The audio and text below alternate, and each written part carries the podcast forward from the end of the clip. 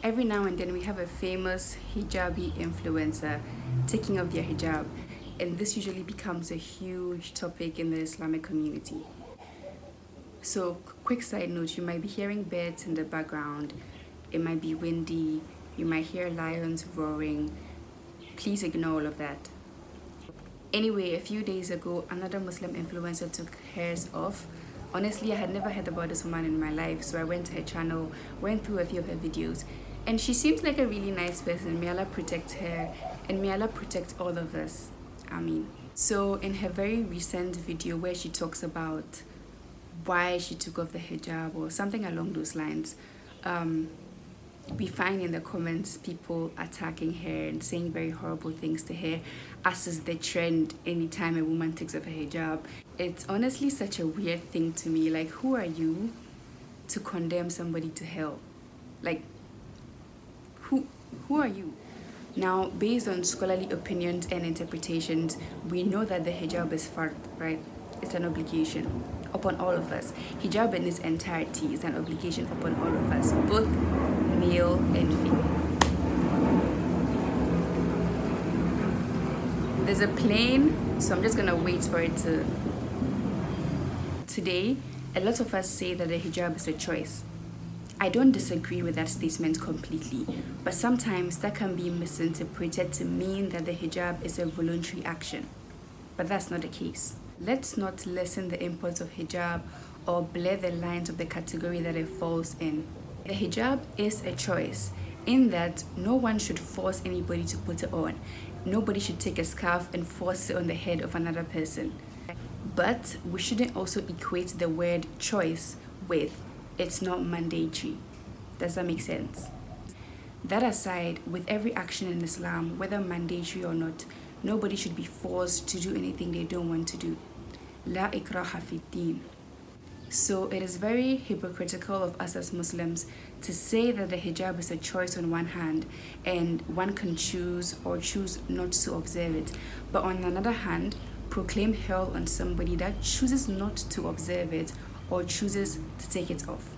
Personally, when it comes to influencers taking off their hijab, my only concern is with the young, impressionable Muslim girls that might have idolized them.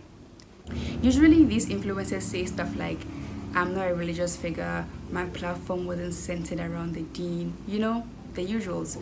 But you don't have to be a religious figure for your actions to have consequences on other people or for your actions to influence the actions of other people. Once we proclaim our Islam, whether visibly or not, our actions have consequences on us and on others as well.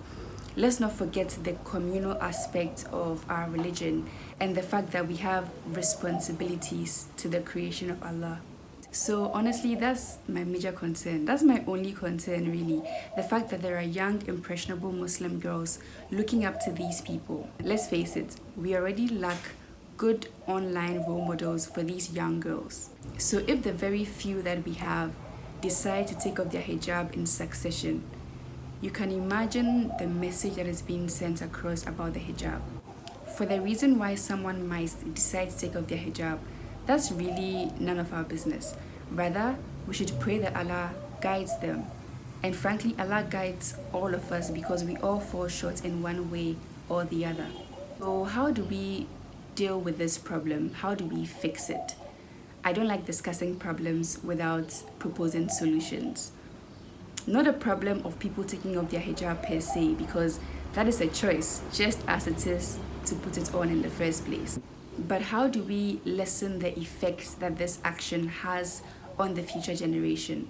How do we make sure that it doesn't create this domino effect of everybody else and their mothers and their sisters and their cousins taking off their hijabs?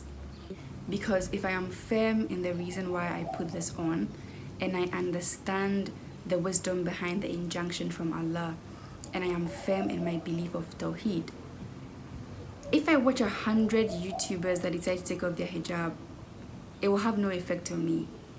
Inshallah. My point is there is a need for a strong foundation in Tawheed and Akida generally, and that begins with the family unit. Obviously, this isn't something that can happen overnight. But I personally believe that with um, a strong foundation in Tawheed and Akida, we can give rise to a generation that puts their religion first, um, a generation that prioritizes their deen. And we definitely need more of those people. We need more brands, more organizations that prioritize the deen. Because honestly, how modest are your modest fashion brands? Don't let social media raise your kids for you. You might not be very happy with the outcome.